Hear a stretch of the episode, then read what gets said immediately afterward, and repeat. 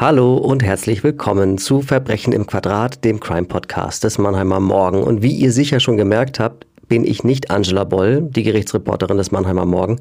Mein Name ist Carsten Kammholz. Normalerweise spreche ich die Einspieler am Anfang der Folge, in denen wir euch einen Überblick über den Fall geben.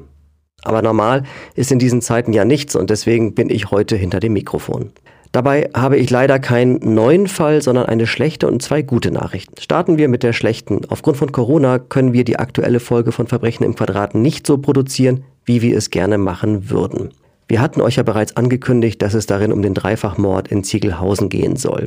Die Gesundheit unserer Gäste und Mitarbeiterinnen und Mitarbeiter muss aber gerade in diesen Zeiten vorgehen, weswegen wir uns entschlossen haben, die erste Staffel von Verbrechen im Quadrat hiermit zu beenden.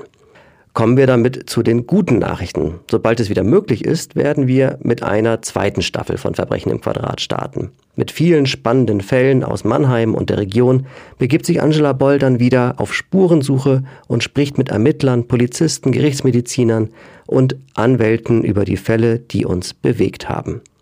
Den Start macht dabei, und das ist die zweite gute Nachricht, der Dreifachmord von Ziegelhausen. Dem dramatischen und spektakulären Fall und seiner Aufklärung widmen wir dann gleich eine Doppelfolge mit Infos und exklusiven Gesprächspartnern, die bislang nicht in der Öffentlichkeit über den Fall gesprochen haben.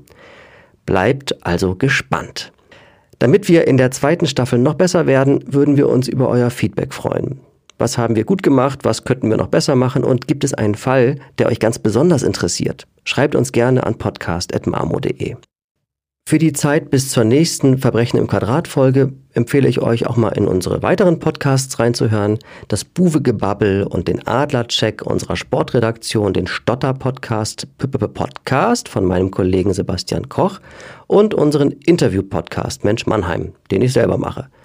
Und nun bleibt mir noch eines, euch im Namen des Verbrechen im Quadrat Teams Danke zu sagen. Als wir im letzten Jahr gestartet sind, waren wir gespannt darauf, wie der Podcast bei euch ankommt. Und ich kann nur sagen, ihr habt unsere kühnsten Hoffnungen übertroffen.